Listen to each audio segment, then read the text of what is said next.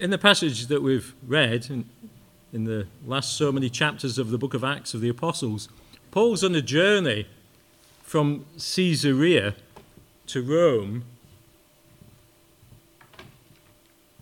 where he has to defend himself against trumped up charges the unbelieving Jews have made against him. Now, he's on a ship, he's a prisoner in chains, guarded by a Roman centurion Julius and some of the Roman soldiers. Paul's accompanied by Luke, who is the author of the Acts of the Apostles and the Gospel of Luke, and Aristarchus, who's from the Christian church that Paul founded in Thessalonica.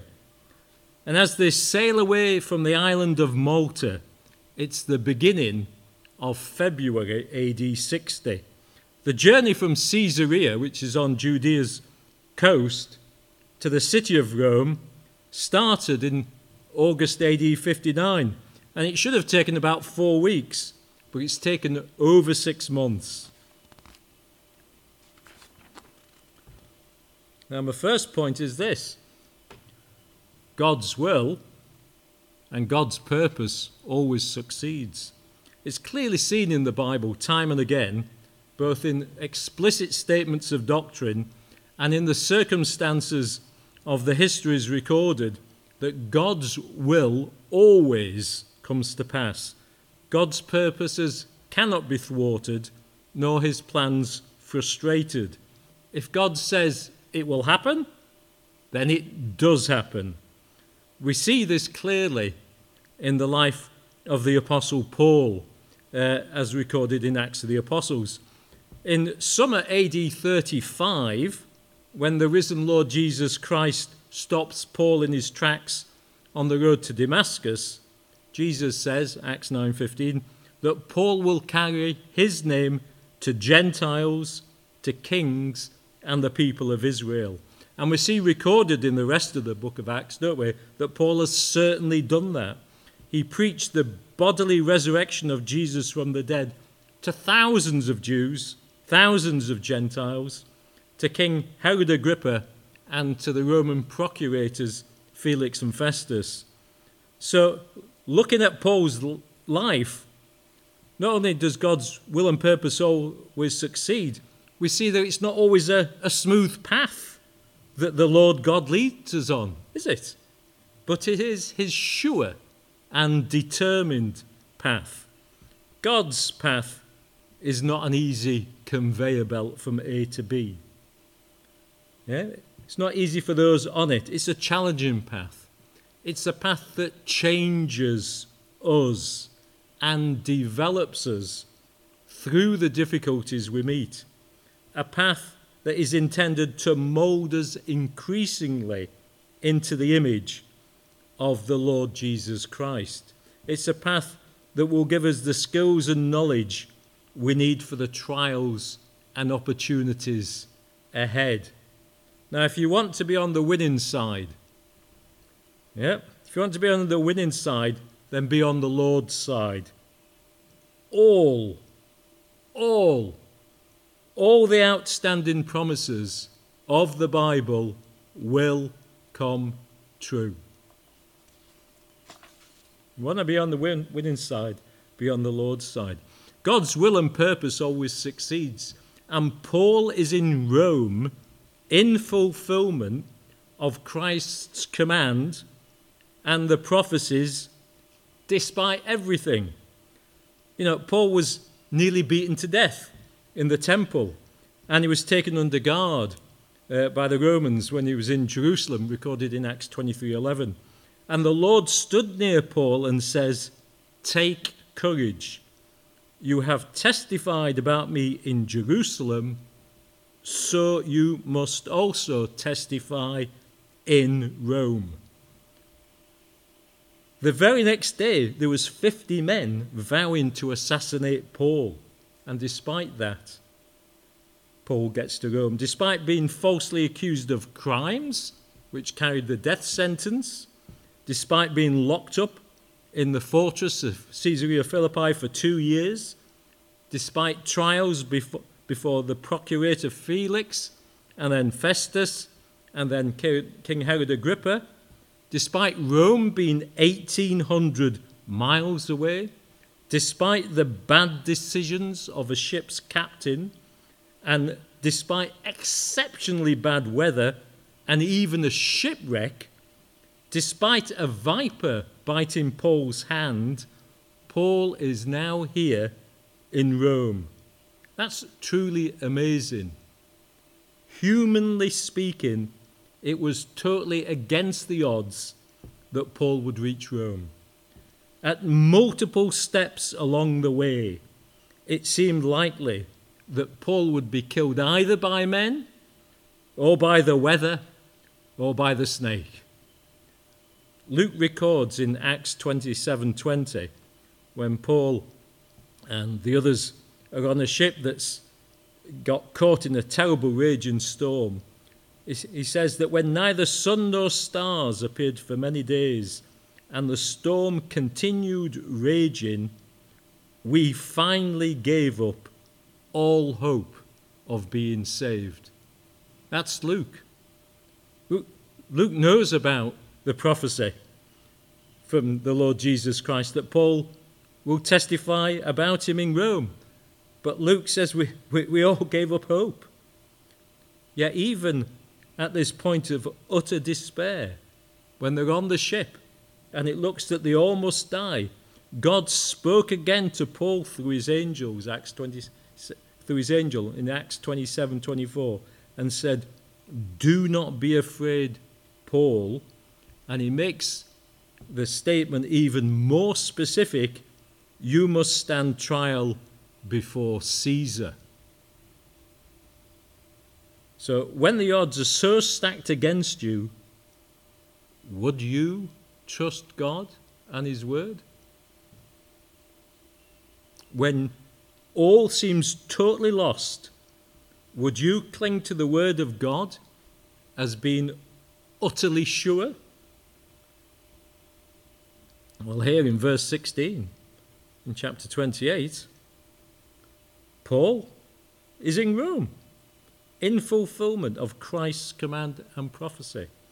Despite the bad decisions of ship's captains and the bad weather and the shipwreck in a raging sea, even in the weakness and inability of men, in each and every situation, God's purposes will come to pass. His promises are sure, and we, every single one of us here today can rely upon the clear and solid certainty that is the Word of God in this insecure and precarious world. God's Word is the rock that we can stand on. So that's my first point. God's will and purpose always succeeds. And they've got four points in total. And the second one is what is God's important message to pagan Rome and to Nero? God, uh, God has had Paul take this message from the despised fringes of the Roman Empire to its very heart. Rome was then the capital, it was the capital city of the Western world, and it had about 2 million inhabitants. It had about a million Roman citizens in it, and it had about a million slaves. Most of the citizens, uh, like the slaves, were dirt poor, but there was about 20,000 people in Rome that had some money.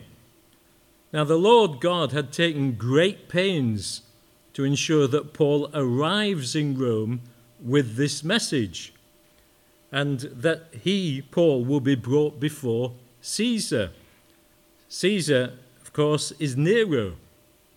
So Paul is going to be a witness about the Lord Jesus Christ to the pagan emperor Nero. So it's a so what message is he bringing? Well, Paul's bringing a message of the power that the power of God is actively at work in this world. And he's bringing to the pagan leaders of the world a message of resurrection and of judgment. Paul is a, an eyewitness to the bodily resurrection of Jesus of Nazareth. What a statement, eh? That would make you listen carefully, wouldn't it? If you met somebody who was an eyewitness of somebody being bodily raised from the dead. Paul always preached about the death of Christ on the cross, and he also always preached the bodily resurrection of Jesus from the dead. The resurrection is the proof miracle of the Bible. If the resurrection is false, the rest of it falls. The resurrection of Jesus proves that he is the one who will judge this ungodly world in righteousness. And Paul declared that, didn't he, to the Athenians in Acts chapter 17. What a day of woe and shame that'll be for each and every one of us to be judged in righteousness by a holy and sinless judge. It will be a personal disaster for guilty sinners like you and me. That's the message Paul's preaching to these pagans that the judge of mankind has been appointed, and it is this one who has been raised bodily from the dead. But Paul also preached a message of the forgiveness of sins through the blood of Jesus on the cross, a message of mercy and pardon from God to the sinner. Mercy, yes, but repentance is necessary. A message of resurrection, a message of coming judgment, and a message of repentance is to be spoken to Nero. Imagine speaking truth to power like that. That's what Paul's got to do. He's got to go to one of the most vicious, cruel, and, uh, uh and unstable men in the world and preach this great truth to him. And the Roman emperors did often listen to the court cases. It's re- well recorded by Suetonius and Tacitus and others that they went and listened personally and judged the court cases. And indeed, speaking truth to power, think of Nero. He had murdered his own mother, uh, Agrippina, less than a year earlier than when Paul arrived here in Rome. Agrippina had been murdered on the 23rd of March AD 59. And Nero was racked with guilt and nightmares thereafter, and he certainly needed to repent.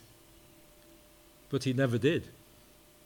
His actions only went from bad to worse and he committed suicide eight years later. Paul took the message of resurrection, judgment, and the necessity of repentance to that man. This message is also for you and me here today. Even though we may not have murdered our own mothers, Yet we are still guilty of many things before a holy God. Will I repent? Will you repent? And trust in the work of the raised Jesus of Nazareth? Or like Nero, will our actions only go from bad to worse?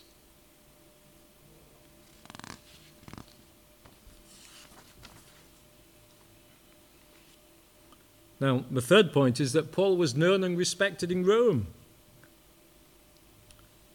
It says that uh, he sailed to Rome, verse 11, and uh, when they arrived in Italy, and reached Rhegium, and then they sailed further up and they came to Puteoli, where we found brethren and were invited to stay with them seven days. And so we went towards Rome. Verse 15. And from there, when the brethren heard about us, they came to meet us as far as Appii Forum and, three, and the three inns. When Paul saw them, he thanked God and took courage. Now, as the crow flies, it's 423 miles from Malta to Rome. And verse 11, the ship that we're on, this Alexandrian grain ship, was named after the pagan islands, uh, idols, Castor and Pollux. There's two stars in the constellation of Gemini uh, named that as well to this very day. The two brothers. And they sail from Malta to the port of Syracuse, which is in Sicily. You know, poor old Sicily, kicked by Italy into the middle of the Mediterranean Sea. And they sail through the Straits of Messina. That's the gap between Sicily and Italy. And they landed at Rhegium. And uh, getting a good wind from the south, they then sailed 182 miles northwards to Puteoli, which is just north of what was then called Neapolis, that we call today Naples. Um, Puteoli is the port where all the Alexandrian grain ships put into port and unloaded their cargoes. The rest of Paul's journey would be about 140 miles overland to Rome on that most oldest and most famous Roman road, the Appian Way. But, and Paul stays with Christians for a whole week when he gets to Puteoli. And verse 15 says that those Christians sent word immediately to the church in Rome that Paul, perhaps unexpectedly, was on his way. So, after a week of good hospitality and, and fellowship, Paul's party, the centurion, the Roman soldiers, and the other prisoners start the 140 mile walk to Rome. And Paul is met 40 miles from Rome by Christians coming the other way. They've come out from Rome, and some of them meet them at the Forum of Appius.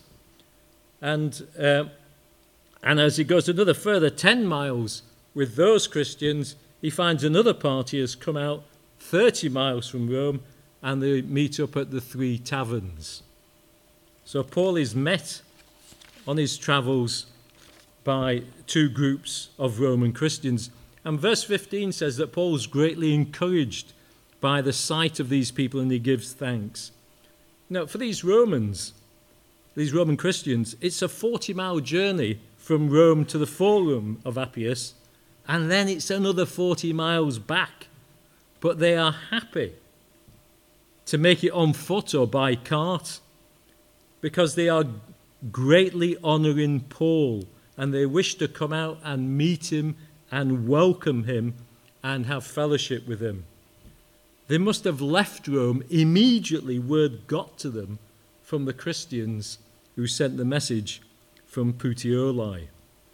Now, Paul had longed to visit the church in Rome, to be a spiritual blessing to them, and to be mutually encouraged. And you only have to read Romans 1, verses 9 to 13 to see this. And Paul reminds them that he's been praying regularly for them for years. Now, the book of Romans was written in the winter of AD 56 57. And here in Acts 28, it was written from Corinth, of course. And Paul, here in Acts 28, arrives in Rome at the end of February AD 60. That's just over three years later. And that's why, uh, you know, Acts 28:15 in some ways could be called Romans chapter 17.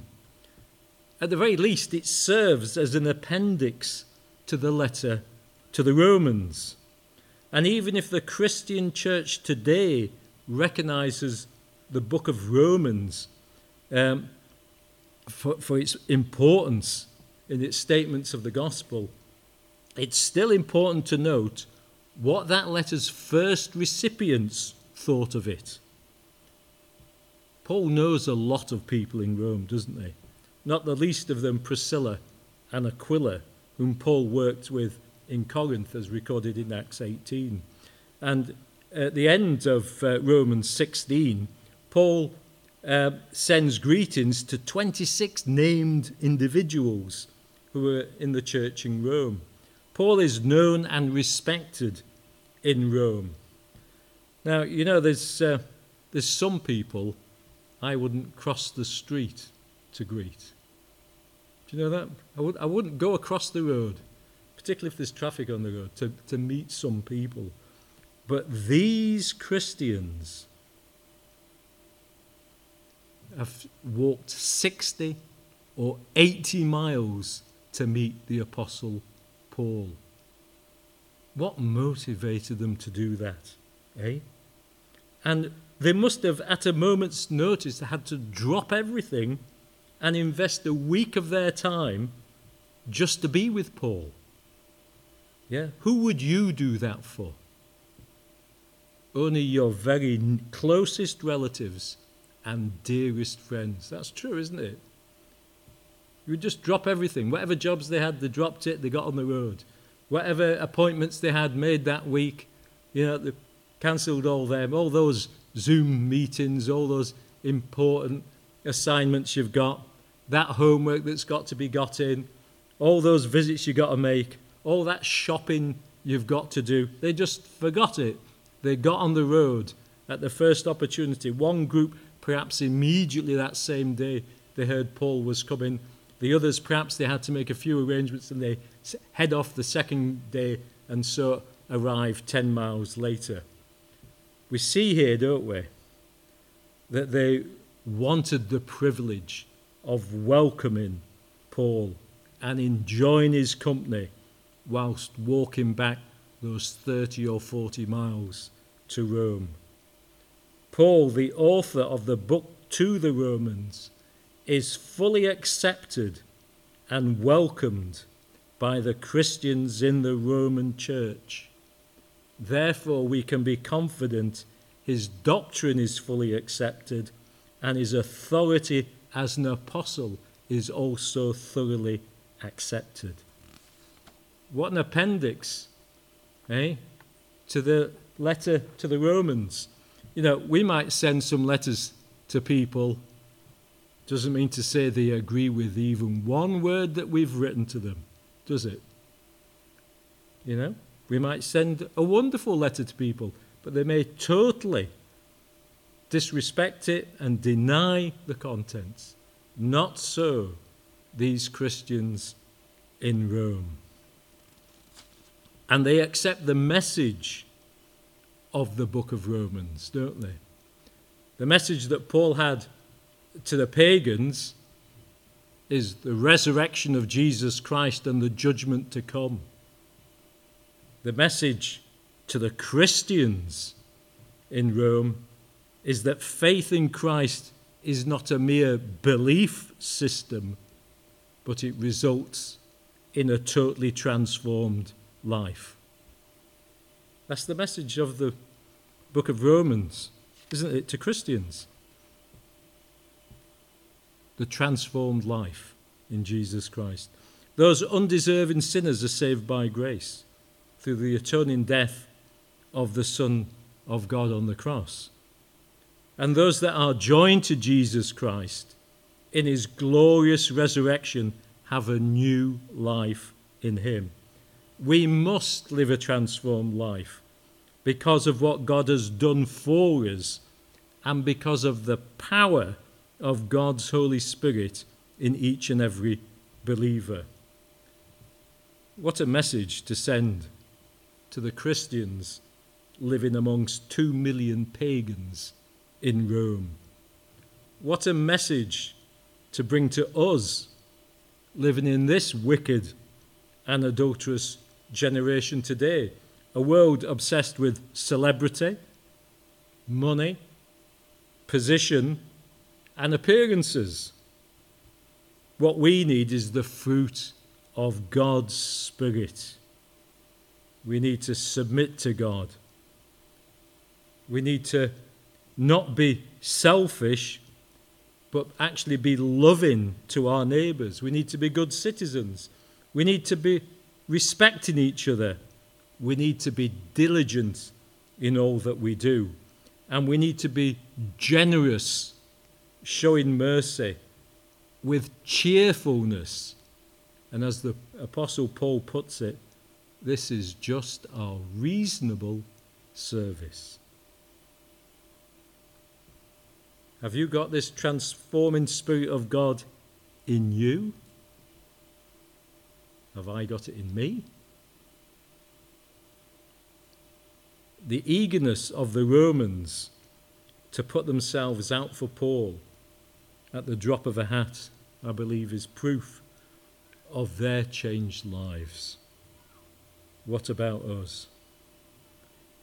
Paul, the author of Romans, you know, he can personally vouch for the reality of a transformed life.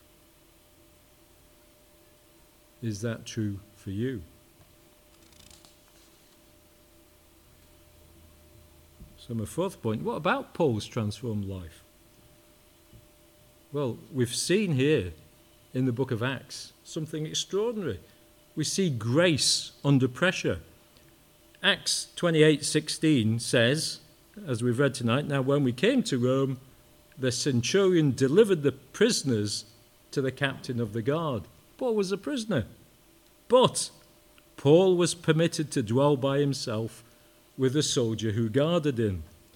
How come by the time they get to Rome on this six month journey, maybe seven month journey, Paul is being treated very differently from the other prisoners? After all, we read, going back a chapter in chapter 27, verse 1, Paul and some other prisoners were handed over to a centurion named Julius, who belonged to the imperial regiment, the Augustan regiment. So initially, Paul is just one, isn't he, of several prisoners being transported from the Roman fortress at Caesarea Philippi to Rome for trial and his life is at stake when he gets there. But Paul makes an immediate impression on Julius the centurion. We know because in verse 3, and the next day, this is the day after being handed over um, to the, in the centurion's care, the next day, Luke records they landed at Sidon, and Julius treated Paul kindly and gave him liberty to go to his friends and receive care. Paul's attitude has been a very good one. If you were a prisoner, would you get time off for good behavior? Within one day, Paul has. What is the character of this guy? How obvious is the transforming nature of Christ in him? However, Paul's still a prisoner, and seven weeks later, when Paul warns of the danger of the late crossing of the uh, late in the year crossing of the sea in Acts 27 verse 11, it says, "Nevertheless, the centurion was more persuaded by the helmsman and the owner of the ship than by the things spoken by Paul." Paul, um, you know, you've got your area of expertise. Mine's soldiering.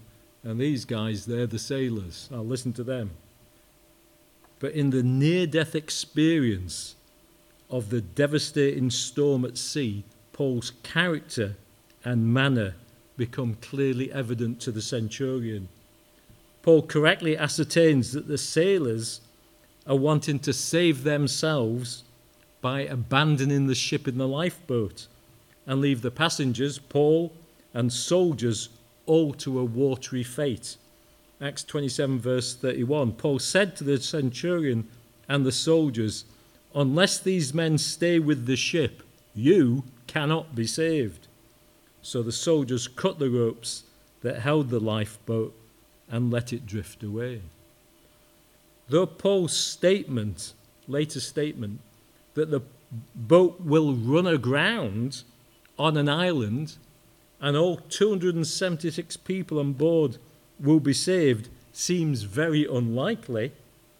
Everything else that Paul says has proven both wise and reliable, so that when the ship, having subsequently run aground and is breaking up in the waves, and the, and the soldiers intend to kill all the prisoners, including Paul, to prevent their escape, we read in verse 43 of Acts 27 the centurion wanted to spare Paul's life and kept the soldiers from carrying out their plan. Amazing, isn't it? Can you make such an impression upon somebody, even as a prisoner? Later, due to Paul healing both the Maltese governor's father and many of the islanders, Paul and the travellers are honoured by the islanders and given the supplies that they need when three months later they sailed from Malta to Rome, just at the start of the passage that we read. What's going on with Paul? Paul is, of course, living a transformed life, isn't he? A transformed life that can only be brought about by God's Holy Spirit. A life not conformed to this world, but transformed by the renewing of Paul's mind. And Paul proves this transformed character in multiple difficult situations. Would you be a model prisoner in Paul's situation? Romans 13, it's easy to agree with it, isn't it? But in that situation, would you have agreed to it? I'm sure it was on Paul's mind that he'd written those words just three years earlier to respect all lawful authority, even when that lawful authority is holding you prisoner on a sinking ship. Even when held in captivity in Caesarea for two years on trumped up charges, Paul is patient in his tribulations and is steadfast in prayer. So we need to be too. Or perhaps you're more like me. Are you more like me? You become more difficult to deal with when circumstances become difficult. Eh? Too often I'm like that. Perhaps too often you're like that as well. Yeah, we're kicking against the goads. Paul's character, attitude, and behavior allow him to preach the gospel even whilst he's in chains. It's dead easy to put somebody in chains down, you know, talking about righteousness and holiness. Look, mate, you're the one in chains, not me.